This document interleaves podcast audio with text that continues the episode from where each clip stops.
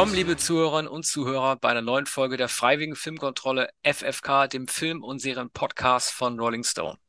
In der heutigen Folge begrüße ich einen Gast, den Comedian, Autor und Bowie-Fachmann Hennes Bender. Mittlerweile kann man auch sagen Rolling Stone-Autor, denn Hennes bespricht für die kommende Rolling Stone-Ausgabe den neuen Film von Brad Morgan, Moonage Daydream, eine Doku über das Leben David Bowies. Hennes und ich kennen uns nicht nur deshalb, weil wir beide Fantasy-Filmfans sind, sondern auch durch unsere Liebe zu David Bowie. Als Hennes meine Bowie-Titelgeschichte im Juni las, haben wir uns sogleich darüber ausgetauscht. Dass er ein Bowie-Spezialist ist, merkte ich auch, als er auf einige Fehler in der Fotozuordnung meiner Story hinwies. Grund genug, mich heute mit ihm über Moonage Daydream auszutauschen. Hennes, schön, dass du da bist und willkommen. Hallo Sassan, Dankeschön. Das mit dem Rolling Stone Autor geht natürlich runter wie Butter bei mir, weil das ist äh, ja schon so ein kleiner Traum, so, so ein bisschen so. Ich, ich habe ja vor einem Jahr ähm, eine Geschichte geschrieben über den, den ähm, anstehenden, damals anstehenden James Bond, äh, No Time to Die, obwohl ich ihn noch gar nicht gesehen habe. Und äh, das war schon toll. Also ich fühle mich so ein, wie so ein kleiner Cameron Crowe hier bei euch ein bisschen. Oh, sehr gut. Äh, das freut ja. mich und das wird sicherlich auch weitergehen. Auch wenn sich bei dem heutigen Gespräch herausstellen wird, dass wir beide äh, unter, zum Teil unterschiedlicher Meinung sind bei äh, der Doku. Ich neige schon dazu, das so äh, spiegelmäßig als Streitgespräch äh, zu benennen, wo man sich da auch nicht mal streitet, sondern einfach nur unterschiedlicher Meinung ist. Ähm, vielleicht kannst du mir mal eine Sache zu Beginn äh, verraten. Ja. Ähm, als du den Film gesehen hast, was ja. hast du ähm, oder was ist diejenige Neuheit oder diejenige Einsicht an David Bowie, die dir gekommen ist, die du vorher nicht gehabt hast? Äh, gar nichts. Also ich wusste schon vorher alles, ähm, aber du hast äh, eine Sache gesagt äh, bei der Anmoderation über den Dokumentarfilm. Und da glaube ich, äh, müssen wir uns direkt mal unterhalten, weil es ist, glaube ich, auch kein wirklicher Dokumentarfilm. Es ist kein, kein, äh, ja, ja, also was Brad Morgan da gemacht hat, ist eine ganz, seine ganz persönliche Herangehensweise an ich würde jetzt auch nicht sagen an das Phänomen. Das sind ja alles so, so äh, sehr ausgetretene ähm, ähm, Pfade, die man sich da äh, be beschreibungsmäßig, formulier formulierungstechnisch da äh, bei Bowie immer aus den Fingern saugt, so das Chamäleon und so. Das trifft es ja alles nicht. Ein Chamäleon verschwindet ja vor dem Hintergrund und Bowie hat ja eigentlich das Gegenteil gemacht. Ähm, ich fand einfach, dass, äh, was Brad Morgan gemacht hat, äh, eine Art äh, und Weise heranzugehen an diesen Künstler, der Bowie auch sehr ähm, nahe kommt, denn äh, allein von der von der Technik, denn Bowie hat ja dieses dieses äh, diese Cut-up-Technik benutzt, die die er sich ja von von äh, William Burroughs abgeschaut hat für seine Texte und halt auch später äh, mit Ino, mit, mit diesen, mit diesen äh, Karten, die äh, Ino da jetzt nicht gelegt hat, tarotmäßig, sondern auf denen ja mehrere Sachen drauf waren. Und sie sind ja ganz äh, frei assoziativ an das Thema rangegangen, an das Thema Songwriting. Und so geht, ähm, wie ich finde, morgen halt auch an das The Thema David Bowie ran. Also das so schnipselmäßig und, und äh, puzzlemäßig, collagenmäßig, das habe ich in der Form einfach noch nicht gesehen. Ich habe jetzt, wir haben jetzt sehr viele Bowie-Dokumentationen gesehen, vor allen Dingen natürlich die, die äh, drei Dokumentationen äh, Five Years, Five Years, äh, The Last Five Years und dann noch dieses äh, äh, Finding Fame. Und das war ja eigentlich eine sehr konventionelle Art und Weise, äh, der, der Musik- und der Rockmusik-Dokumentation, wir reden ja davon von Talking Heads, also von nicht von der Band, das wäre auch schön gewesen, aber von Leuten, die Bowie äh, kannten und, und Kollaborateuren und, und Freunde von ihm, äh, die dann quasi so in die Kamera, beziehungsweise so leicht neben die Kamera sprechen und dann so erklären, wie sie das alles ähm, empfunden haben. Und das ist halt bei Moonage Daydream nicht der Fall. Hm. Also ähm, gerade wo du von den Talking äh, Head, äh, Heads sprichst, ich habe es ja schon angedeutet, ich bin vielleicht, was das angeht, als Zuschauer einer Dokumentation ein wenig zu konservativ, aber mir fehlt in solchen Fällen da die Leitung. Äh, also, mhm. also ich will praktisch richtig an die Hand genommen werden. Ähm, es mhm. ist so, ähm, diese Art des, des Zusammenschnitts, äh, dass man die Protagonisten selber sprechen lässt oder einen Mittelpunkt, das, äh, ich weiß, das wurde so ein bisschen en vogue, als äh, die Sender, der Senderfilm rauskam. Der Amy Winehouse-Film war auch schon ähnlich strukturiert. Ja, ja, äh, ja. Brad Morgan hat das ja äh, mit Cobain nicht ganz machen können, weil äh, ähm, bei Montage of Hack ja nicht ganz so viel Audio oder selbsterklärendes Material von Cobain zur Verfügung stand wie hier. Aber ähm, Also ich kam so ein bisschen sprachlos aus dem Kino zurück, weil ähm, es war irgendwie interessant zu sehen, wie David Bowie funktioniert und wie er sich selber versteht. Aber es hat mir nichts gebracht, wenn ich den Menschen Bowie dadurch gesehen habe, ohne ihn selber besser zu verstehen. Das hat für Ja, mich so ein bisschen, das war so ein bisschen, ähm, er selber, also Bowie hat ja ganz oft irgendwie, da, da kamen ja auch diese Bilder des Universums ins Spiel und der Planetenkonstellation und dass er sagt, das Beste im Leben ist Chaos. Wir alle wollen eigentlich im Grunde genommen eine feste Struktur, so ein Determinismus sogar, aber Chaos ist eigentlich viel besser. Das ist ja eigentlich äh, etwas, was dieser Film auch gut widerspiegelt, ja. aber ähm, ich möchte in der Dokumentation eigentlich sehen, gut, das klingt immer so überheblich zu sagen, ich selber habe dabei nichts gelernt, weil man dann ja damit proklamiert, schon extrem viel über ihn zu wissen. Aber ich Mhm. glaube, man fühlt sich ihm dadurch nicht unbedingt näher. Aber das war auch nur mein Eindruck. Ja, das ist natürlich, du sprichst ein großes Problem an. Äh, was, es es ist eigentlich kein Problem, es ist eigentlich was total Gutes. Denn es gibt verschiedene Art, Arten und Weisen, sich einem Künstler äh, zu nähern. Und wir alle wollen jemanden wie, wie, sagen wir mal, wie Bowie, der ja nicht mehr lebt, dem wir nicht mehr nahe kommen können. Wir können nicht mehr mit ihm reden. Äh, wir wollen dem so ein bisschen nahe sein. Und das, äh, ich glaube, wofür Brett Morgan sich entschieden hat und auch in aller Konsequenz ist, äh, zu sagen, okay, was hat ihn, was hat ihn bewegt, kreativ zu sein? Wo war der Moment der Kreativität? Was ist das? Was ist da jetzt? Und wir, wir, die, diese ganzen persönlichen Sachen, die so gegen Ende, leichter Spoiler, so dazukommen, ähm, die werden dann so ein bisschen ausgeblendet, weil wir das alles schon hatten. Wir hatten das alles schon, wie gesagt, durch diese Dokumentation, aber sowas wie das jetzt, das hatten wir in dieser Form, äh, mit dieser Vision, mit diesen Bildern und vor allen Dingen auch mit diesem Sound bisher noch nicht gehabt. Also ich rede jetzt nicht nur von der Abmischung, die absolut fantastisch ist, sondern halt auch wirklich von diesen, von diesen Schnipseln, von der ähm, äh, Komplementierung und, und Gegenstellen von den Kontrasten, ähm, die in diesem Film vorkommen. Also, dass du Bilder aus den 80ern siehst, die ganz bewusst mit äh, Musik aus den 70ern ähm, äh, entgegengestellt werden, aber auch durch Ja, aber das die, verstehe ich die überhaupt nicht. Wieso, wieso, ähm, also wa- was ist denn, da- also wäre das auch in Bowies Sinne gewesen, dass man äh, Material von ihm zeigt, äh, von, ähm, äh, ich weiß nicht, war das äh, Let's Dance und dann sieht man ihn auf der Isola-Tour äh, von 77 stattdessen tanzen. Also ich verstehe das, dieses Konzept dahinter nicht. Das ist ja, naja, du weißt ja, aber letzt, du weißt doch auch gar nicht, ob das in Bowies Sinne gewesen wäre, dass das einfach so zusammengeschnitten wird, oder? Das, das, wissen, das wissen wir alle nicht, was in Bowies Sinne gewesen wäre. Also wir, wir alle wissen ja, äh, dass Brett Morgan Zugriff hatte auf das Archiv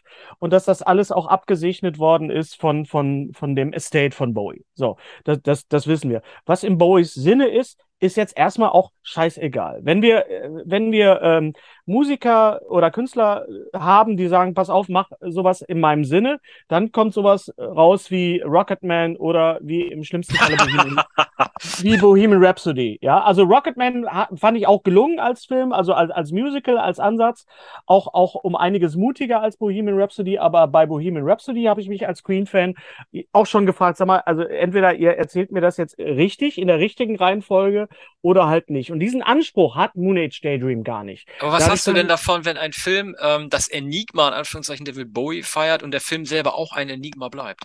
das ist doch, ist, ist das nicht das größte Kompliment, was, was man diesem Film machen kann? Ja, Ist, dass hm. du selber davor, davor sitzt und nicht genau weißt. Er gibt dir ja keine Antworten. Er stellt dir Fragen, er bietet dir etwas an und das Puzzle, das musst du selber in deinem Kopf zusammen äh, finden. Und als jemand, das weiß ich von dir halt auch, der jetzt so genau weiß, pass auf hier, die Isolatur, das war übrigens 78 und nicht 77 und es war Isolat 2. Entschuldigung. Ah, okay. Klugscheißer-Modus.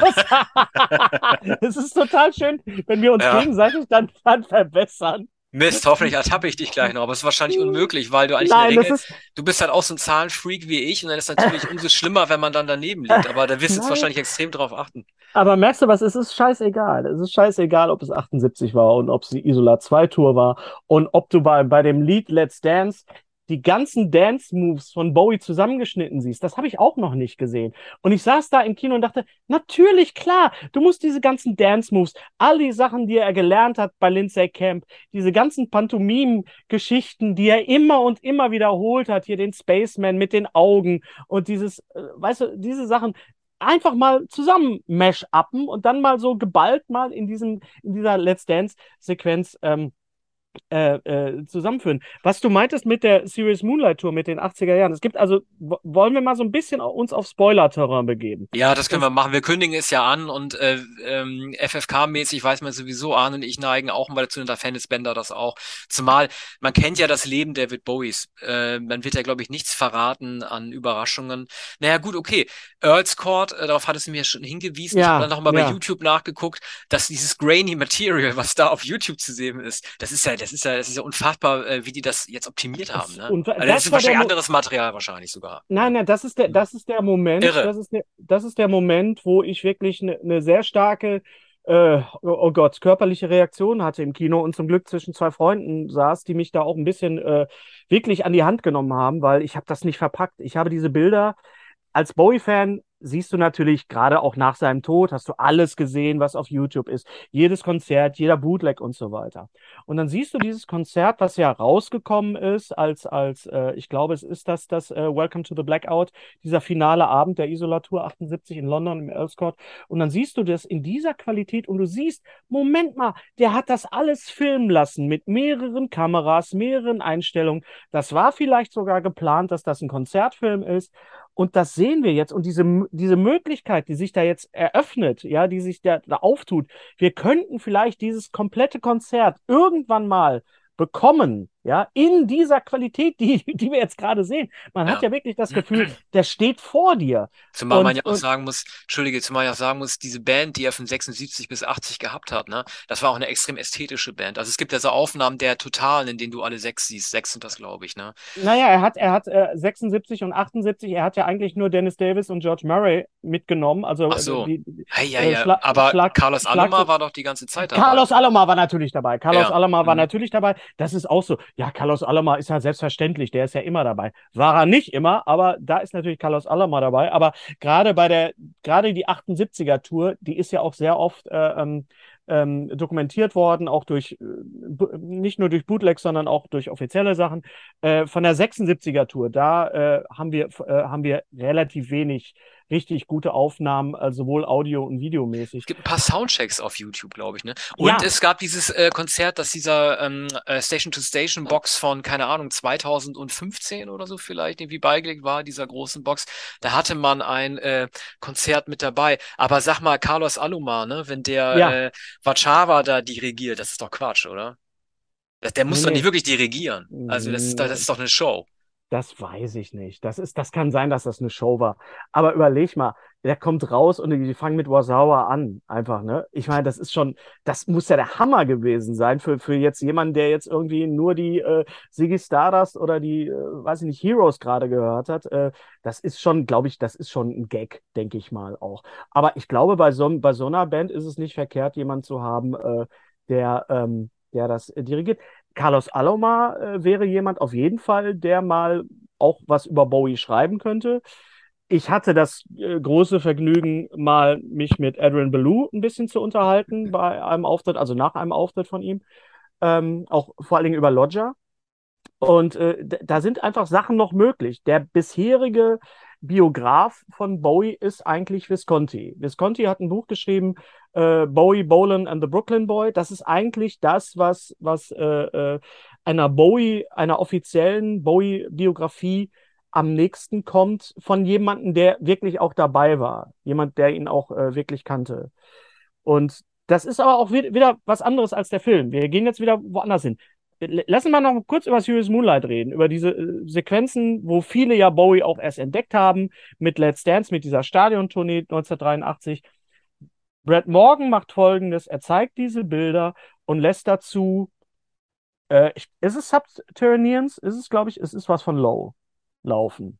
Also Weeping Wall läuft nicht, das läuft, glaube ich, überhaupt nicht. Das ist immer so eins von dieser Instrumentalpassage, äh, der Instrumentalpassagen der zweiten Low-Seite, das immer so ein bisschen untergegangen ist, leider das Stück. So er hat es auch, er hat's auch, er hat's auch 2002, glaube ich, nicht gespielt. Nee, er hat auch nicht. Das ist das einzige Low-Stück, was er nicht gespielt hat, ne? Naja, er hat ja, er hat ja mit einigen seiner Songs auch Probleme gehabt. Zum Glück hat er Weeping Wall ja nicht irgendwie selber gecancelt, so wie Too Dizzy von der 87er von der Never Let Me Down. Ein guter Song. Was ich nochmal neulich gehört habe, der Song ist völlig in ja, Ordnung. Der ist in Ordnung. Ist kein, kein Meisterwerk, aber es ist für die Zeit ist es völlig in Ordnung. New York's Love ist schlechter. Ja, New York, ja, Es sind, also die Never Let Me Down ist besser als ihr Ruf. Vor allen Dingen auch. auch, vor allen Dingen auch durch die, äh, durch den, durch den neuen Mix. Das gibt dem Ganzen auch das zum Beispiel, weißt du? Da wird etwas Neues gemischt. Die alte Version ist immer noch da, ja. Es ist nicht wie bei Star Wars, ja, wo George Lucas gesagt hat, nein, es gibt die alte Version nicht mehr. Ihr kriegt jetzt meine verschlimmbesserte, äh, digitalisierte Version. Und wir alle sitzen ja, ja, aber was ist mit der alten Version? Die gibt's nicht mehr. So, das ist bei Bowie anders. Und ähm, dann kommt die Sequenz von der Glasspider-Tour und die wird dann untermalt mit, nee, ich spoiler jetzt mal nicht, mit einem sehr, sehr zentralen Song von Ziggy Stardust. So. Und ich saß da und dachte, natürlich, das ist nichts anderes. Dieser Song beschreibt nichts anderes, als was Bowie in diesem Moment macht. Und bei welchem Künstler kann man denn sowas machen? Eine, eine, eine äh, Filmaufnahmen nehmen aus, aus, einer, e, aus einer Ära und die mit einem anderen Song äh, konter karikaturieren. Da habe ich aber, da habe ich aber eine Befürchtung oder eine, beziehungsweise eine andere Deutung. Ich glaube, dass da ein bisschen viel Suggestion von Brett Morgan mit dem Spiel ist, denn den umgekehrten Fall, einen Never Let Me Down oder Tonight Song zu nehmen und damit die Frühphase zu illustrieren, das macht er nicht. Und ich glaube, das liegt daran, dass er dieses äh, als schlechter geltende Material der späten 80er einfach unterschlagen möchte. Ich glaube, dass das der ähm, ist. Jetzt würde ich aber mal überlegen. Also Day in, Day out wird nie in den 70ern gebracht. ne? oh, jetzt hast, du aber, jetzt hast du aber das Totschlagargument ja, gebracht mit Day es, in, Day out. Ja, aber es ist ja so, es, es wird auch nie Blue Jean eingespielt, als es irgendwie um Ziggy Stardust geht. Also es wird immer nur von, es, immer nur, es wird immer nur zurückgeguckt und dann altes Material in die Gegenwart geholt. Es wird aber nie die, die, die Gegenwart oder Zukunft genommen, um einfach was Altes zurückzublicken. Weil das Material als schlechter gilt. Meinst du, man, er hätte sich den DeLorean schnappen sollen und dann wieder zurück in die Vergangenheit? Das ich wäre weiß, natürlich, ja, das wäre interessant gewesen. Das wäre ein anderer, das wäre ein anderer Film. Vielleicht ist da noch was im Busch. Das ist natürlich, ich habe mal mit einem Freund zusammengesessen, mit meinem Freund Freddy Hormuth, mit dem ich ja einen Bowie-YouTube-Kanal gemacht habe, ähm, äh, jedes Album besprochen, ähm, äh, Telekolleg Bowie. Und da haben wir gesagt, lass uns doch mal einen Song und den anderen zusammensetzen, was, was, wie, wie die so korrespondieren. Das hat Bowie ja auch gemacht. Er hat ja, wie gesagt, ne, die Low gespielt, komplett gespielt auf mhm. der, auf der, auf der äh, Heathen Tour. Und ähm, er hat bei der, bei der 78er, bei der Isolot Tour sehr, sehr, sehr viele, fast komplett eigentlich Ziggy Stardust gespielt, also irgendwie sieben Songs. Äh, da hat auch jetzt keiner mit gerechnet. Und das war eine frühe, frühe Zeitpunkt, um dieses Album auszugraben. Man muss sich überlegen, es lagen ja gerade mal so sechs Jahre dazwischen ja. und der hat da ja. schon diese alte Figur wieder ausgepackt und die in diesen Zugabenteil auch äh, äh, naja, er, hat, er, hat ne? nicht, er hat nicht die Figur ausgepackt, er hat die Songs. Ja, ja, aber die Songs, genau. Hm. Er hat die Songs, er hat, er hat als er selber die Songs gespielt, hat gesagt, pass auf, die Songs sind immer noch gut, aber ich bin das nicht mehr. Ja, und die Leute standen, er, er steht da in diesem Mantrosenanzug, in diesen unglaublichen, unglaublichen Hosen, ja, ja. und äh, äh, singt diese Songs und diese Songs bekommen eine andere Bedeutung, die bekommen eine andere, äh, fast schon eine andere Vehemenz und das macht, finde ich, morgen halt auch in diesem Fall. Das ist ja auch eine Sache, die man bei, Entschuldige, ganz kurz, die man bei Isola oft vergisst. Äh, das war eine sehr farbenfrohe ähm, Tour auch. Ne? Es sieht ja. an den Kostümen, diesen Sailor-Dingsen äh, und ja. wie er sich in die Band kleidet. Also alle denken natürlich bei Low and Heroes nur an Grau und Schwarz und mhm. Berlin, aber das, war, mhm. das hat die Tour eigentlich nicht wiedergespiegelt. Ja, ja, ja. Und ich glaube, was du gerade andeutest, das könnte ein anderer Film sein. Das könnte ein anderer Film werden. Ich meine, man muss ja auch überlegen, Brett Morgan saß da und hatte dieses ganze Material. Was machst du jetzt damit? Was machst du damit? Und er hatte freie Fahrt. Er hat freie Fahrt ins Wochenend. Wir machen das jetzt und er macht das jetzt so, wie er will. Ich glaube, er, er, hat, er hätte, der Film hätte neun Stunden lang sein können. Da könnte noch ein Film kommen. Vielleicht, Brett Morgan hat ja meinen Tweet geliked bei Twitter. Oh. Ja, mhm. vielleicht kann ich ihm mal schreiben, pass mal auf, ähm, wenn du noch mal, ich hätte eine Idee, beziehungsweise mein Kollege Sassan vom Rolling Stone, der deinen Film nicht so gut fand, hatte die Idee. Vielleicht macht er das. Noch besser. Ja.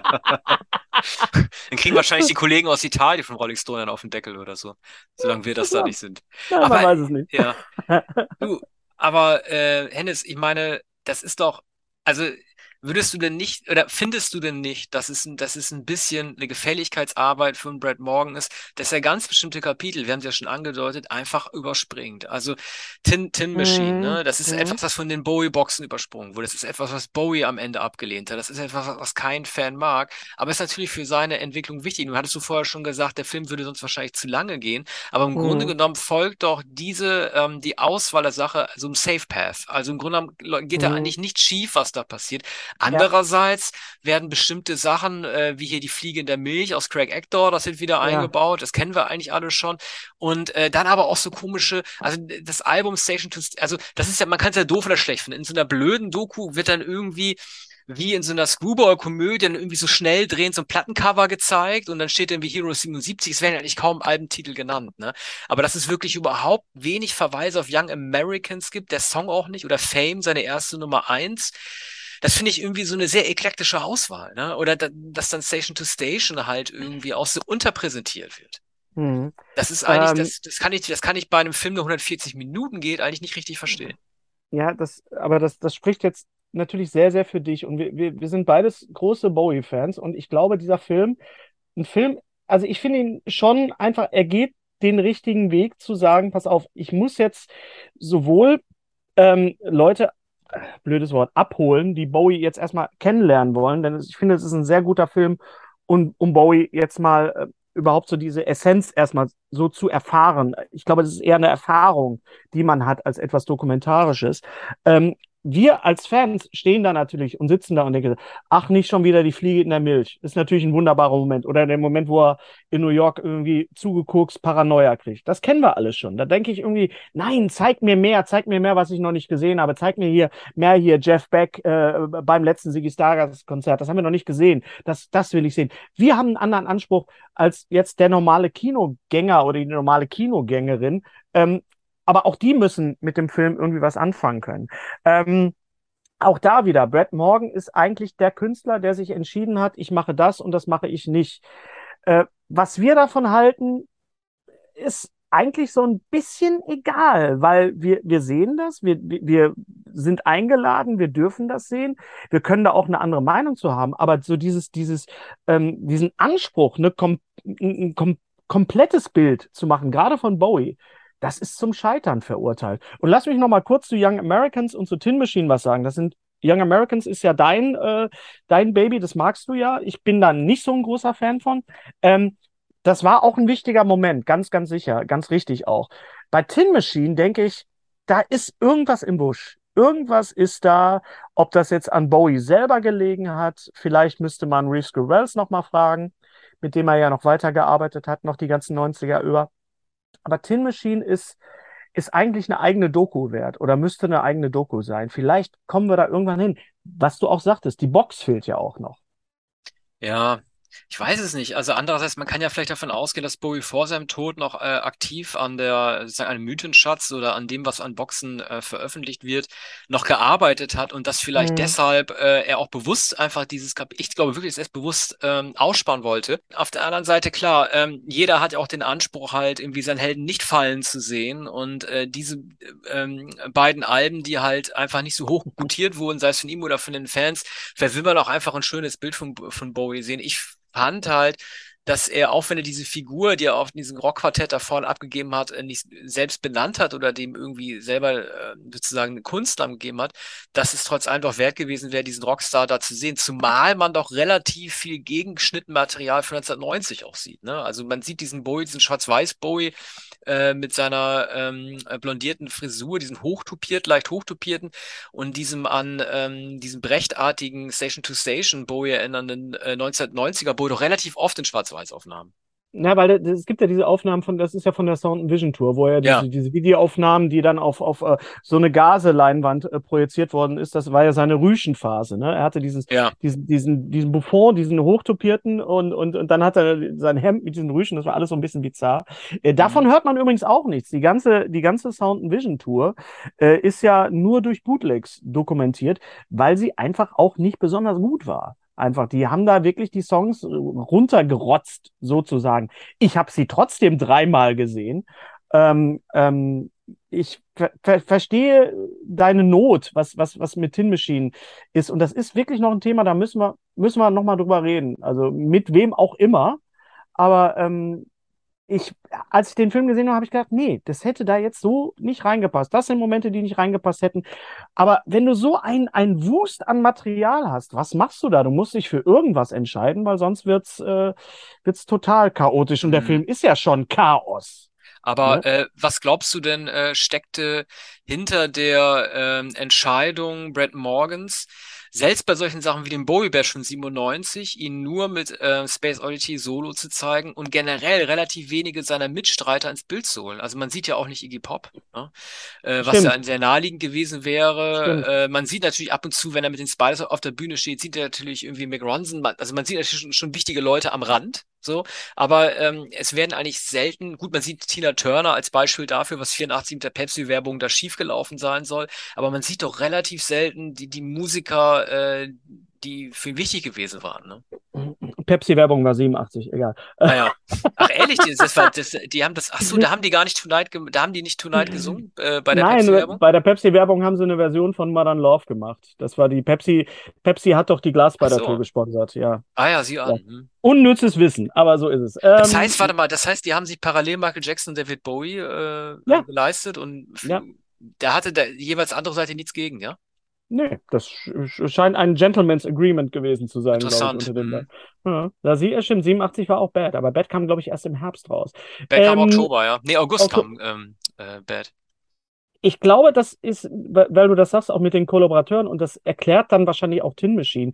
Äh, ich glaube, sieht man Ino irgendwann mal? Ich weiß ja, ja, man sieht, ich habe ich hab auch darüber nachgedacht, man sieht ihn, ähm, man sieht ihn im Studio sitzen, ähm, ja. am Regler, als Bowie seine Lederjacke äh, in den Hansa-Studios trägt. Da sitzt er da rum. Ja, es ist, ist, ist glaube ich, eine, ist, glaube ich, wirklich eine Konsequenz zu sagen, nee, es kommt nur Bowie zu Wort. Und du hörst eigentlich auch nur Bowie, bis auf einmal, wenn Lazarus eingespielt wird, das singt dann tatsächlich Michael C. Hall. Das ist von der, von der, von dem Lazarus-Soundtrack. Ähm, das ist mir aufgefallen. Ähm, und ansonsten hat Brad Morgan sich, glaube ich, dafür entschieden, eben nicht diese Talking Head Sache zu machen. Wir reden jetzt nicht über die, die Leute, mit denen er gearbeitet hat, weil dann könnte es sein, dass sich vielleicht jemand ausgeschlossen fühlt, keine Ahnung.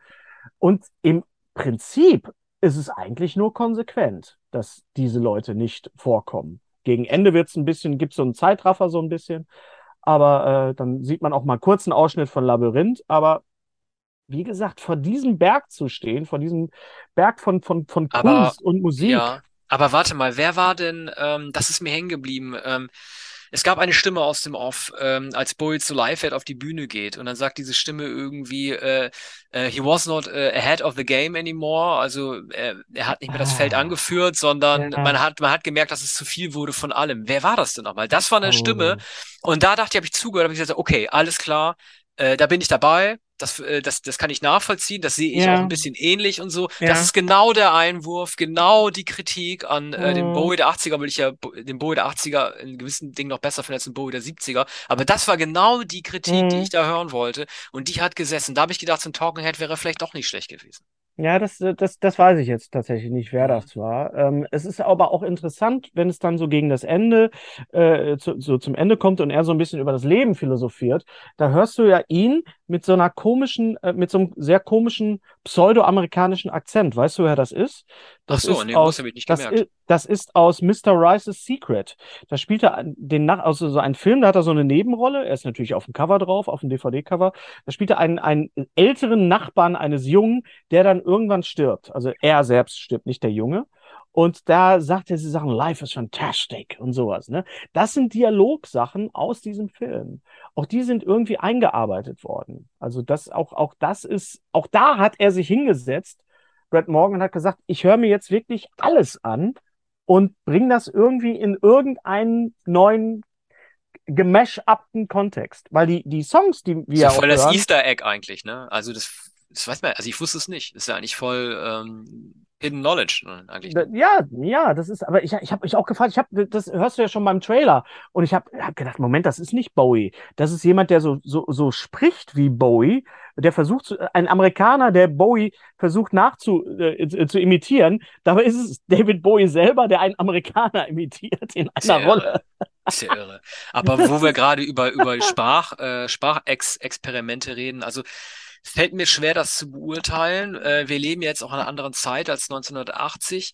Aber also ich wurde von seiner Elefantenmensch-Darstellung irgendwie unangenehm berührt. Ich kann es nicht begründen. Vielleicht, weil das auf mich so wirkte, weil es komisch wirkt, wenn ein gesunder Mensch versucht, einen Menschen mit Behinderung ähm, nachzusprechen. Das mhm. hat irgendwie gleich so was Rainman-mäßiges. Und ähm, also heute würde, würde man sagen cringy, das ist ein Begriff, für den wir beide eigentlich zu alt sind. Aber ich kann mir da irgendwie, also das ja, aber das irgendwie zu sehen, da dachte ich, gut, auf der einen Seite äh, war das ähm, das war ja, glaube ich, weit, nicht weit, aber ein paar Monate bevor der David Lynch-Film gekommen ist von Mel Brooks. Ähm, also da war er tatsächlich, die Broadway-Show war tatsächlich ein bisschen eher, die kam, glaube ich, nicht vor dem Film. Also er wusste irgendwie, was er da macht und er hat einen guten Instinkt. Aber ich konnte mir das irgendwie nicht gut ansehen. Das hat, hat mir irgendwie nicht gefallen. Mel Brooks hat, den, hat tatsächlich den Elefantenmensch produziert. Das ist, ja. ist, eine absolut fantastische Information, die man auch so ein bisschen unter den Teppich kehrt. Ich hm, glaube, das ja, war relativ. Förderer von David Lynch. Hm. Es war relativ, relativ zeitgleich ähm, oh, so, mit, hm. mit dem Film. Es gibt eine, eine, äh, ein, einen Brief oder ein Telegramm von, von John Hurt an David Bowie. Ähm, das konnte man auch bei der Ausstellung äh, bei David Bowie ist, konnte man das sehen. Also die waren sich schon darüber bewusst, was da jetzt gerade passiert. Und ähm, es ist ja auch ein Theaterstück eigentlich und, und äh, ist ja als, als Film dann adaptiert worden. Äh, ja, würde man heute so nicht machen, wie viele andere Sachen auch nicht. Aber für Bowie war es, glaube ich, äh, er wollte ja unbedingt mal am Broadway was machen. Deswegen, er ja. wollte ja auch unbedingt ein Musical machen. Deswegen hat er ja noch Lazarus auf den letzten Drücker noch äh, äh, äh gemacht. Und, genau, ähm, dafür, ne? ja. Hm. Äh, vielleicht können wir den Film auch nochmal besprechen im Kontext von anderen Musikdokus, mit denen wir den vergleichen können. Ja. Äh, es gibt ja sowohl rein dokumentarische, wie zum Beispiel äh, die vorhin schon erwähnte Doku über Amy Winehouse, die auch so nach diesem aneinandergeschnittenen Prinzip ist, aber halt auch so spielerische äh, Sachen, beziehungsweise Halbspielfilme wie I'm Not There, ähm, was sind denn so die Dokus, also oder was ist sozusagen die Darstellung, sei es ähm, die rein filmische Darstellung oder die dokumentarische, also die Spielfilmdarstellung oder die dokumentarische, die für dich eine gute Dokumentation ausmacht? Ähm, das hängt immer mit dem darzustellenden Künstler oder der Künstlerin zusammen. Und bei I'm Not There ist es natürlich, wer, wer hätte, die haben sich gefragt, wer kann denn Bob Dylan spielen? Und dann haben sie gesagt, ja, wir brauchen einfach mehrere Leute, weil der Mann ist auch so facettenreich, trotz seiner eher eingeschränkten Stimm, äh, seines eingeschränkten Stimmumfangs. Jetzt bei Und kein Respekt. Chamäleon, ne? Nee, kein Chamäleon. Und kein Chamäleon. kein Chamäleon. Ja. Ähm, oh yeah. Und ähm, äh, das hängt immer davon zusammen. Die haben ja auch jahrelang gesucht, wer, wer könnte Freddie Mercury spielen. Da war ja erst Sasha Baron Cohen im Gespräch und so weiter. Dann hat man sich halt dafür entschieden. Und, und ähm, bei äh, das es ist, das ist erstmal so die eine Sache. So. Bei Bowie ist es, ist es so, ich weiß nicht, Stardust hat, glaube ich, keiner gesehen, den, den, äh, den Film hier, wo es darum geht, dass Bowie als, als ähm, äh, Boah, das muss bitter sein. Es tut mir so leid für die Filmemacher. Du widmest dich einem Musiker, den du ja. total toll findest und kriegst mhm. keinerlei Erlaubnis, irgendwas zu verwenden. Alle sagen das dir, lass es sein, keine, kein Support. Und dann musst du es halt zu Ende drehen, ne? Bitter, ich habe diesen, ich hab diesen Film gesehen und ich kann genau das, was du sagst. Ich finde, man kann keinem Filmemacher vorwerfen, zu sagen, pass auf, ich mache jetzt einen möglichst schlechten Film über David Bowie. das ja. gibt's sehr selten in der Filmgeschichte. Ich glaube, das äh, sehr selten. Ich glaube hier hier äh, hier ähm, wie, wie heißt der hier der der Fantastic Four Film von von äh, Eichi. Von, von, von, Eich, von Eichinger, genau. den er nur gemacht hat, damit er die Rechte behält. Ja. Äh, und ich glaube, die haben einfach versucht, das Beste draus zu machen. Und auch Johnny Flynn ist, hat sich Mühe gegeben als, als David Bowie, als junger David Bowie. Aber find mal wirklich einen, der David Bowie spielen kann. Ich kenne einen, der ihn gut spielen konnte ja. Äh, in der Serie, die äh, jeder blöd fand. Und ich will jetzt, ich will mir jetzt nicht das Recht auf eine exklusive Meinung sichern und mich damit hervortun. Du meinst ich, Weine? Genau. Ich ja. fand Weine nicht so schlecht, wie alle gesagt. Ich fand, Nein, ich fand den Pilotfilm von Scorsese in Ordnung. Und ich fand, ich fand, ja, ich fand auch die, ich fand, ich fand, ich fand, dass Jim Morrison, Bob Marley hat man glaube ich auch gesehen, Lou Reed natürlich. Ich fand, das war alles gut gemacht. Ich fand die echt ein bisschen blöd war halt dieser Twist, dass dieser eine Kumpel von ihm, also dieser Deutsche, dass er so eingebildet, also so ausgedacht ist ja. und nur die Drogendämonen verfolgen, der Hauptfigur jetzt, ne? Aber ich fand Weidel echt in Ordnung. Das ist eine Serie, der hätte, der hätte mal eine zweite Staffel geben können. Ne? Man hat ihn ja vorgeworfen, das sind die gleichen Drehbuchautoren, die auch Wolf of Wall Street gemacht haben, dass äh, es zu viele Dialoge von gleichzeitig parallel läutenden, äh, parallel redenden Koksern gegeben hat, die, an, die an Konferenztischen sich Quatsch erzählen. Aber und ich glaube, so war das das damals auch. Aber der Schauspieler, der da den Bowie spielt, es gibt diesen Soundcheck, wo sie Suffragette City spielen und dieser Schauspieler, der Bowie spielt, den habe ich, ich, mir fällt jetzt der Name nicht ein, den habe ich gesehen in Damages. Der mhm. spielt den Freund von Rose Byrne. So, und den habe ich gesehen und ich habe gedacht, der müsste mal Bowie spielen. Ja. Und ich war nicht der Einzige, der das dachte. Ja. Das hat Scorsese wahrscheinlich auch gedacht. Wahrscheinlich, ja, aber, aber ja, aber ähm, das ist doch irre. Also ich weiß auch gar nicht, ähm, ich glaube auch, wenn man sich, ein, äh, ne, also es wäre wahrscheinlich interessanter, eine Episode aus Bowies Leben herauszupicken und dazu einen Spielfilm zu machen. Genau. Ja, aber ich weiß gar nicht, ob ich Bock hätte, einen Ziggy Stardust Film zu sehen. Ich glaube, Bowie, der nach Berlin kehrt, also der Übergang zwischen äh, Los Mhm. Angeles und äh, Berlin, das hätte mich vielleicht noch mehr interessiert. Aber wo Mhm. wir da gerade drüber sprechen, ähm, ich wurde, ich, also wir werden ja reingeworfen mit mit dem Live on Mars äh, Bowie, Mhm. ähm, ne, Mhm. also der, also beziehungsweise dem Siggi, den man da sieht, der ein bisschen später nach Live on Mars war. Aber es ist doch auch komisch, dass man diesen Balladesken, diesen Vaudeville oder halt diesen diesen Klampfer Mhm. Bowie der späten Mhm. 60er, der David Bowie Bowie, dass man den gar nicht sieht, finde ich doch komisch. Ja, das ist, das ist ja was, da, da, da wollte sich ja Stardust so ein bisschen drum kümmern. Also diese, die, die, Ach diese so. Transforma Transformation von dem, von dem äh, The Man Who Sold the World, Bowie, der ja schon wieder ein anderer war als dieser Balladentyp, der Ja. aber, das baut ja alles auf. Das ist ja das Tolle bei Bowie, diese Zwischenalben, ne? Und so, so ein Album, Album wie, wie Never Let Me Down ist, wenn du es dir nochmal genau anhörst, das nächste, was kommen muss, ist Tin Machine. Das, da kann, danach kann gar, gar kein anderes. Tin Machine wäre ohne dieses Never Let Me Down äh, künstlerische Debakel, sage ich jetzt mal frech, gar nicht möglich gewesen, dieser Neuanfang. Und für Ziggy Stardust ist, ist natürlich Hunky Dory total wichtig, weil, wie wir ja wissen, du auch, äh, Ziggy Stardust ist ja eine Woche später aufgenommen worden als Hunky Dory. Die haben ja, Ja. quasi durchgehend aufgenommen. So. Und Aber du, äh, ich, weil ich sonst vergesse. Entschuldige, ich muss es sagen, weil ich, ich weiß, ich, ich bin dafür bekannt in dem Podcast, dass ich unterbreche Wielander auch immer. Jetzt muss Hennis Bender da auch durch. Sas, Ich Sassan, schon ich, bin dir so, ich bin dir so dankbar, weil in meinem Podcast bei Streter Binder Strebe, ich heißt es immer, der Bender lässt keinen ausreden. Jetzt weiß ich endlich mal, wie sich das anfühlt. Ja, also, also was ich nicht mache, ist mit dem Finger zu schnipsen. Das mache ich bei Wielander auch nicht, aber ich unterbreche Ja, oft. Das ist auch schon einigen ja. Hörern aufgefallen. Ich entschuldige mich dafür Ja. auch. Aber wo du gerade von Ziggy Stardust sprichst, ne, ist dir aufgefallen, dass der Song gar nicht ein, der wird nicht einmal eingespielt, ne, Ja, Stardust. Ja, Das ist, auch das, das finde ich so irre. Also, das finde ich auch fast schon erfrischend, dass gesagt wird, es ist egal. Und dann gibt Ja. es halt, äh, was sonst komme ich auch nicht dazu, das zu erwähnen. Ich schleudere das einfach, ich schmuggle das gerade noch hinterher. Mein Lieblingslied ist ja Ab- Absolute Beginners. Und das Ja. wird eingespielt in einer Version, die ich noch nie gehört habe. Was ist das für eine? Du kennst sie bestimmt. Das ist, das ist auch ein Remix. Das ist ein Remix. Der wird auf Ach der, so. der wird auf dem Soundtrack drauf sein. Das ist, Ach, das ist, Ist ja einfach. Ich weiß nicht, also meine liebe Freundin Amy Zayed, die ja auch Musikjournalistin ist, die hat mit Brad Morgan gesprochen und mit dem, ähm, mit dem Soundmischer, der auch äh, für Bohemian Rhapsody zum Beispiel auch äh, den Oscar bekommen hat.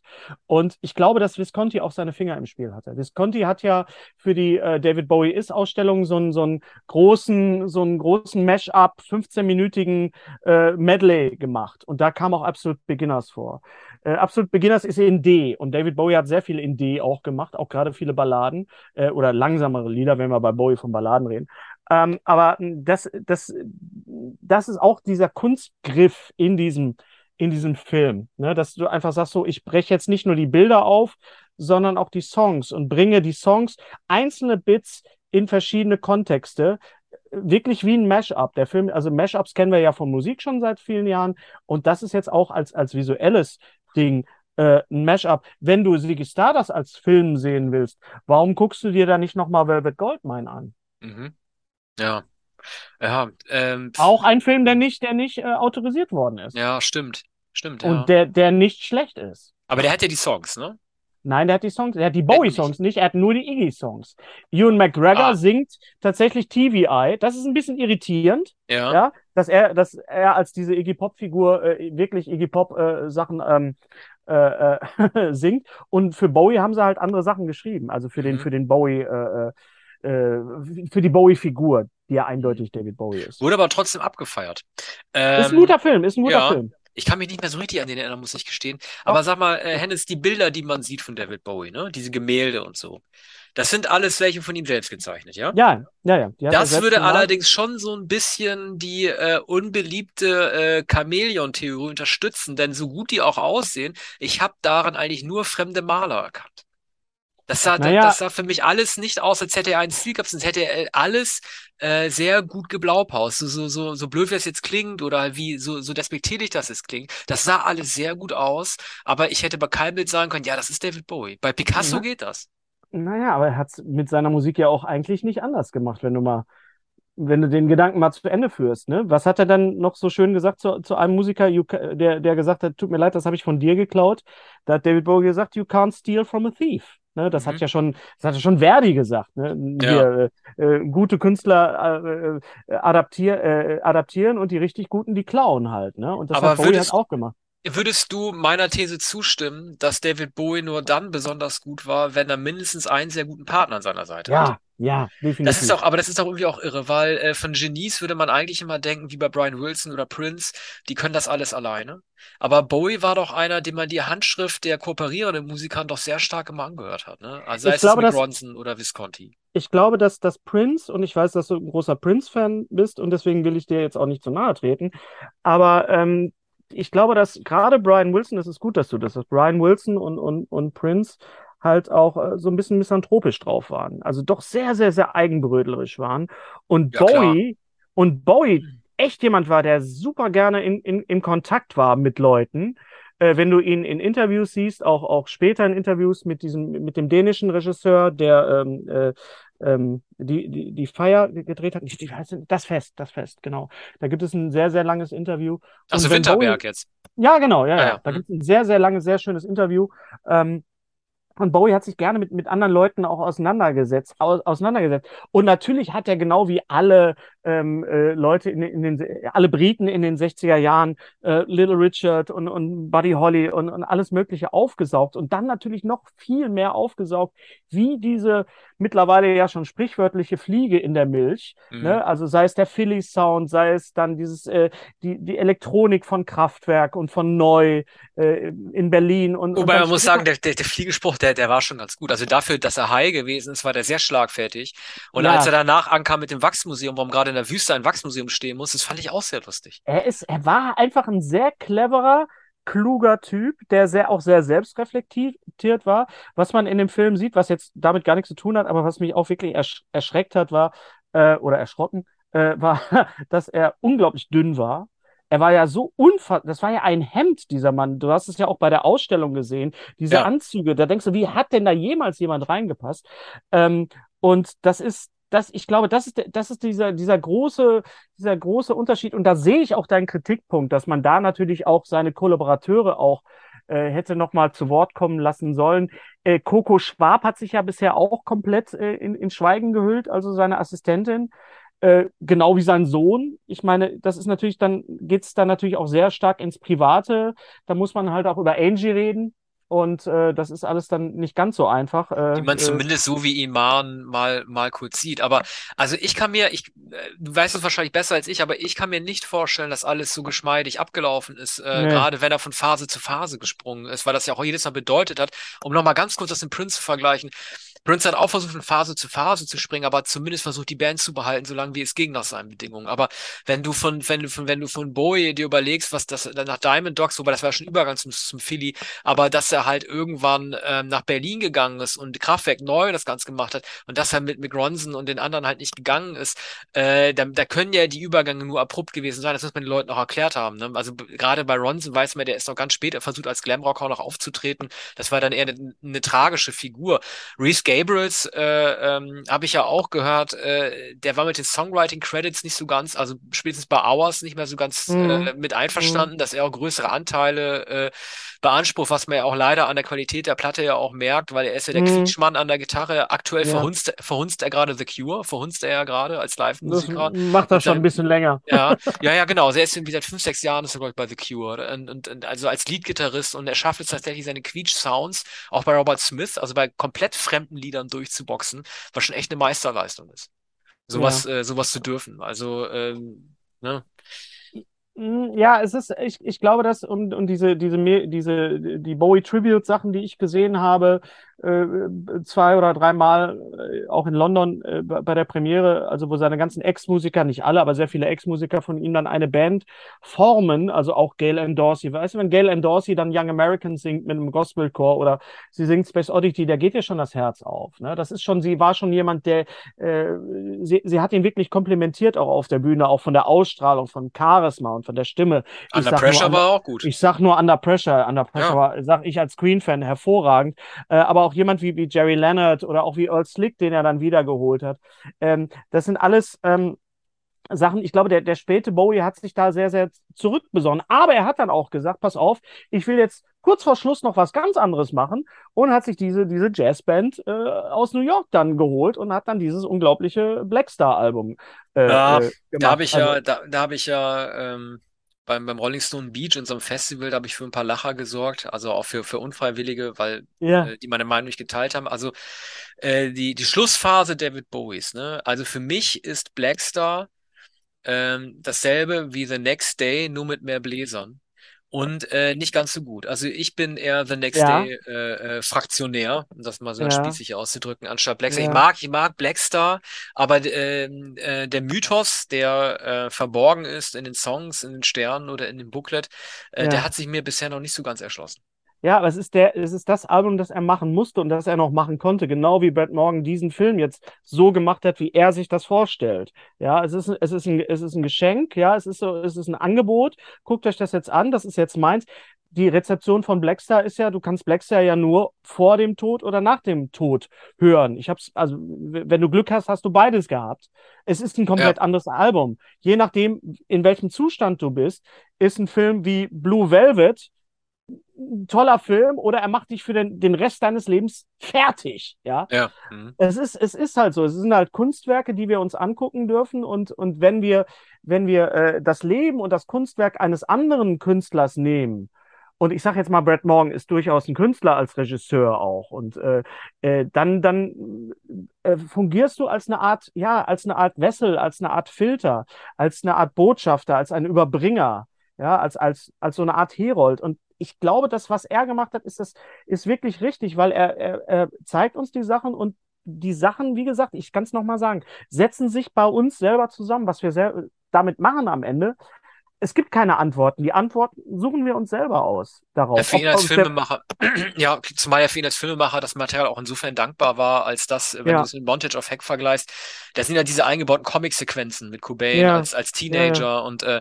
um da noch biografische Quer Querverweise in die Vergangenheit mit noch zu evozieren, das war hier gar nicht nötig. Ne? Also hier hat er eigentlich nur mit Schwarz-Weiß-Bildern aus seiner Kindheit gearbeitet, die auch sehr, sehr geschmackvoll ausgesucht sind, wie ich finde. Also es sind toll, tolle Kindheitsbilder Bowies dabei. Da musste er gar nicht diesen Comic-Strip inszenieren, weil Bowie selber schon bunt genug war, um sozusagen dieses Bedürfnis des Regisseurs zu erfüllen. Ne? Ja, und er hat, er hat auch, das habe ich jetzt auch in dem Interview mit, äh, was, was, wie gesagt, die Amy Zayed mit ihm geführt hat, gehört. Sie, er hat wirklich zum Beispiel auch die, die, ähm, die, die äh, das Ziggy Stardust-Konzert, was ja von, von Baker gedreht worden ist, ja. das haben die so nachbearbeitet, dass er hat gesagt, das war fast die, die meiste Arbeit, diese Sequenz, weil das musste alles aufgehellt werden, weil das sehr, sehr dunkel war. Und das ist auch alles nachkoloriert. Das ist alles quasi digital nochmal, farblich nochmal so koloriert, dass man sich das heute auch ansehen kann, weil du musst das ja auch trotzdem die verschiedenen Aufnahmen verschiedene Qualitäten haben, äh, äh ja. in, in, äh, zumindest eine stringente Sache haben. Das ich möchte aber noch. Aus. Ich, ja. Es sieht sensationell aus. Das muss man. Er klingt toll ja. und er sieht sensationell aus. Ich möchte aber noch mal einen Film mal kurz reinwerfen von wegen äh, Biografie und und weil du sagtest so diese diese Berlin-Phase hätte dich am meisten interessiert. Ein Film, der jetzt mit Musik nichts zu tun hat oder nur indirekt, äh, den ich als Biografie absolut hervorragend finde, ist Drei Tage in Quiberon über Romy Schneider. Mhm. Ich weiß nicht, ob du den gesehen Nein, hast. Nein, habe ich nicht gesehen, das, leider. Das ist, das ist ein Schwarz-Weiß-Film. Ähm, äh, Charlie Hübner spielt auch mit. Ma Ma Marie äh, Hörbiger spielt den, nicht mal, doch, doch, glaube ich, Marie Hörbiger spielt den, spielt die Romy Schneider. Und ähm, nicht mal, ich, nicht mal, ich äh, googelt das nach. Ich rede gerade Unsinn.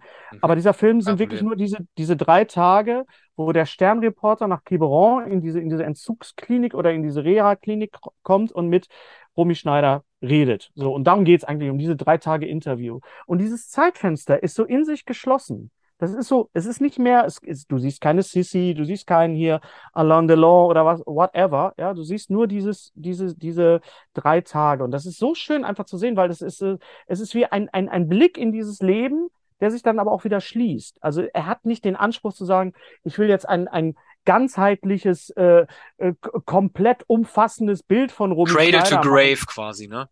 Ganz Aber, richtig, ja, ja. aber das ist eine Sache, ähm, diese Entwicklung, ne, die war früher obligatorisch, dass du normalerweise äh, Geburt bis Tod zeigst, ne? Ja, Ich glaube, ja, einer ja. der ersten Filme, der das nicht gemacht hat, vielleicht war es nicht der erste, aber auch einer der ersten, der war, der war mit Sicherheit, äh, der, naja, gut, ich weiß nicht, wann der war, der war, das, das war von Tim Burton, nämlich Ed Wood, Ja, 1994. Der Film endete äh, zu einem Zeitpunkt, als Ed Wood auf dem absteigenden, also er hat ja nie, äh, er war nie hoch, war immer low-hanging fruits, aber er war halt irgendwie, ähm, er ist noch weiter abgestiegen, aber man hat dann seine spätere, in Anführungszeichen, Karriere als Pornoregisseur dann gar nicht mehr gezeigt, ne? Man ja, hat, ihm ja, ja. man hat zum Beispiel auch einen sehr selektiven Blick gewählt, ne? Das wird dann Spielberg alles so mit Lincoln und so, ne? Genau, Also, das wird dann alles so im ja. Abspann, wird das dann, dann so gezeigt, so wie bei Bohemian Rhapsody. Dann ist das und das passiert. Wir wissen alle, dass Freddie Mercury an AIDS gestorben ist und dass es ihm am Wieso Ende bin ich denn der. Einzige, der diesen Film nicht schlecht fand? Also das Einzige, Nein, was ich fand den, ich fand den nicht schlecht. Ich fand nur einfach als Queen-Fan, habe ich da gesessen und gesagt, ihr könnt nicht Fat bei dem Girls jetzt spielen. Das ist von 78 und ja, ja, genau, genau. 74. Gen- Das So, war der Fehler. Aber weißt du, weißt du, was der grundlegende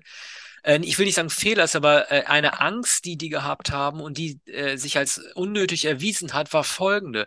Dieser Film, Bohemian Rhapsody, wenn die gewusst hätten, dass die vier Oscars kriegen, unter anderem für den besten Hauptdarsteller, dann hätten die dort, hätten die da einen 180-Minuten-Film rausgemacht. Aber die wussten nicht, wie sie ihn vermarkten sollten. Irgendwie so Brian Singer, ja, den mussten sie dann ja feuern, äh, ähm, ja, ne? ja. Und, ähm, und dann haben die gesagt, okay, wir können nur 130 machen und so, weil das ist ja irgendwie ein Musikfilm. Und Musikfilme sind nicht so lang wie Dramen. Aber wenn die gewusst hätten, dass er als Drama anerkannt wird, also gerade auch in Amerika Academy und dass er so viel Kohle einnimmt, dann hätten die Ja, die den als Biopic, also das ist ein Biopic, aber dann hätten die den als Drama-Biopic gemacht und den länger dargestellt. Äh, ja, dann wären andere und Dinge, glaube ich, ausladender und, und, und nicht so unangenehm verdichtet gewesen. Naja, es, äh, Bohemian Rhapsody ist ein Kompromiss. Da war, da war Rocketman schon ein bisschen kompromissloser. Natürlich dann auch der, der Regisseur, der auch Bohemian Rhapsody dann zu Ende gedreht hat, Ja. passenderweise, ja. Mhm. Äh, und der ist, also es ist immer, sowas ist immer ein Kompromiss. Wie, wie stellt man dann Homosexualität dar? Das war bei Rocketman dann viel besser. Die, die, die Lösung und die Idee zu sagen, wir machen da ein Musical jetzt draus, ja, und, und machen dann so ein, so ein Zeitraffer hier mit, mit Hunky Cat, ja, ist absolut natürlich fantastisch. Sowas siehst du dann auch, wenn du das wirklich am Broadway oder im, im West End sehen würdest, würdest du es auch so sehen. Äh, und insofern sind solche Filme, die diesen Anspruch haben, auch immer ein Kompromiss. Und deswegen ist Moon Age Daydream auch so kompromisslos, weil er keinen Anspruch daran hat. Mhm. Ich glaube halt, dass, dass Rocketman äh, deshalb nicht so gut angekommen ist äh, wie Bohemian Rhapsody aus einem naheliegenden Grund, nämlich, dass es ja nicht um einen Toten geht, ne, sondern um einen lebenden Elton John. Und Mhm. Elton John ist einfach auch kein sympathischer Typ. Nee, aber das Äh, kommt in, ne? in, das kommt in Rocketman aber auch gut rüber, finde ich. Ja, Und ich fand, ja, ja, ich fand als Queen-Fan fand ich Rocketman, als Queen-Fan und als Filmfan fand ich Rocketman besser als Bohemian Rhapsody. ja. Ah ja. Ja, Ich ja. überlege bei Bowie die ganze Zeit schon, äh, welche Duette der wohl liegen gelassen hat, die sich, die sich ergeben hätten. Also ähm, was, Mhm. was da wohl noch, was da, was da wohl noch drin gewesen wäre, ne? Also äh, Lou Reed und Velvet Underground, das war sich sowieso immer schon so nah, haben sich immer gecovert in den 70ern schon. Da dachten sie vielleicht irgendwie so, äh, obwohl nee, die haben, die haben, die haben ja die äh, Frog-Dings gemacht, wie ein Mensch. Hop.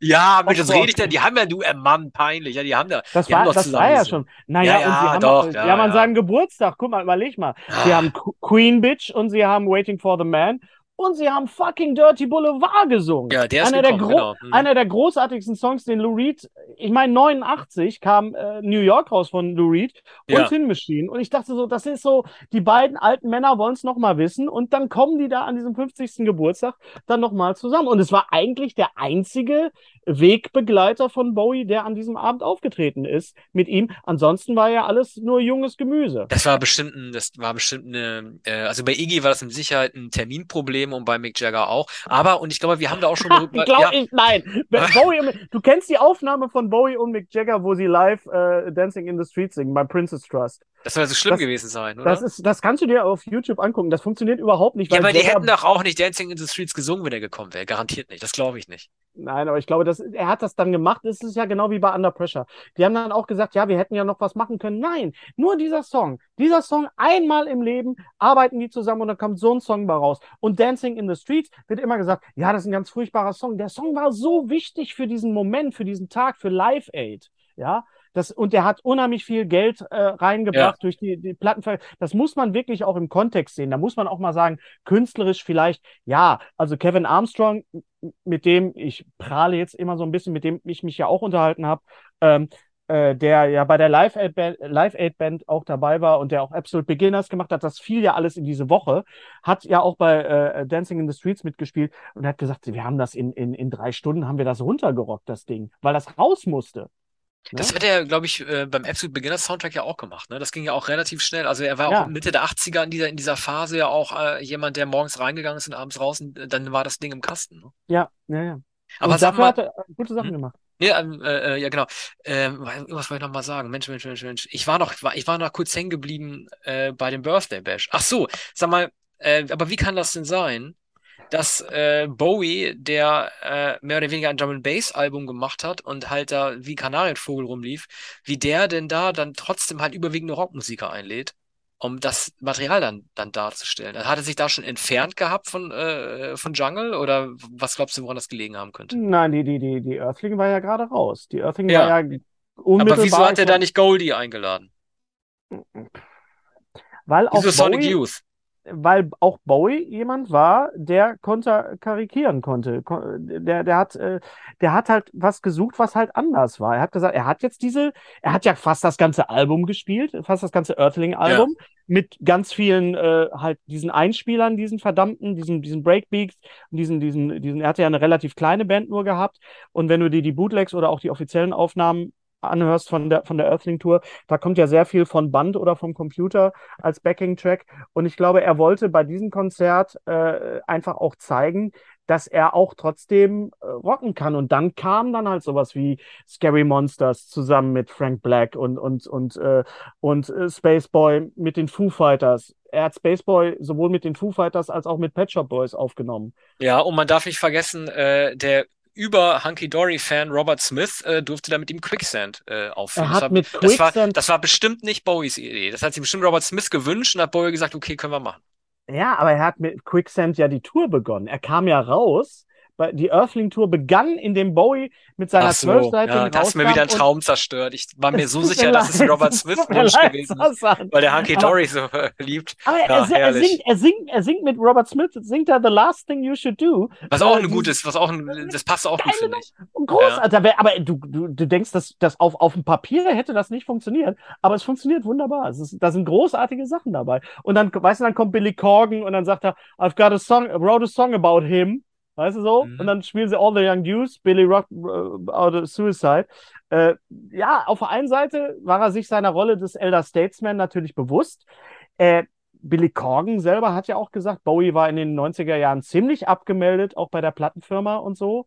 Ähm, der ist da nicht besonders gut behandelt worden und hatte dann auch nicht mehr diesen Stellenwert. Wenn wir jetzt rückblickend natürlich denken, ja, Bowie war immer der, der Größte. Na, in den 90ern war er so ziemlich auf dem absteigenden Ast, was so auch so äh, das Ansehen irgendwie äh, anging. Und deswegen hat er natürlich die Nähe gesucht zu so Leuten wie Sonic Youth oder zu den Pixies und, und, und, und diesen ganzen Leuten, die da äh, mit aufgetreten sind. Ja, Äh, also die, die. Renaissance bei den Kritikern setzte ja schon bei Outside so ein bisschen mit ein. Ich glaube, das war auch ein bisschen so gezwungen, weil es kam Ja. wieder das, das, die, die Konzeptidee, die Bezifferung mit eins, Brian Eno war wieder mit Eno, dabei. ja, Aber man kann natürlich sagen, zwischen 84, also mit Tonight, bis mindestens 94, bis kurz vor äh, First Outside, war er, war er tatsächlich mindestens für einen Zeitraum von zehn Jahren jemand, der in Hamburg in den Docks aufgetreten ist. Ne? Oder ich meine, er ist dann später noch dann irgendwie Ende der 90er, ja, äh, das hat, hat Arne mir auch erzählt, ist der irgendwie in Norddeutschland auf so einem Feld aufgetreten?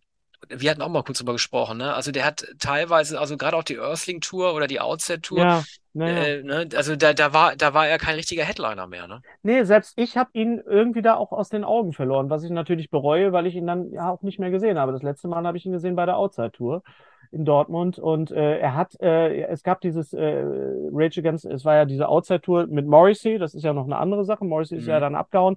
Das hat ja dann mit mit mit mit äh, äh, Nine Inch Nails dann funktioniert in Amerika, dieser, da, dass sie sich quasi, dass es einen Übergang gibt zwischen Vorgruppe und und und ihm als Headliner. Ja. Aber bei, bei, äh, bei dieser Tour in, in, in Deutschland weiß ich noch ganz genau, da spielt ein Rage Against the Machine, ja, und da spielt ein Prodigy. Und Bowie hat wahrscheinlich gedacht, ich kann nicht gegen Prodigy antreten. Ja, aber Prodigy machen hier gerade alles kaputt. Das sind gerade, ist eine der angesagtesten Acts überhaupt.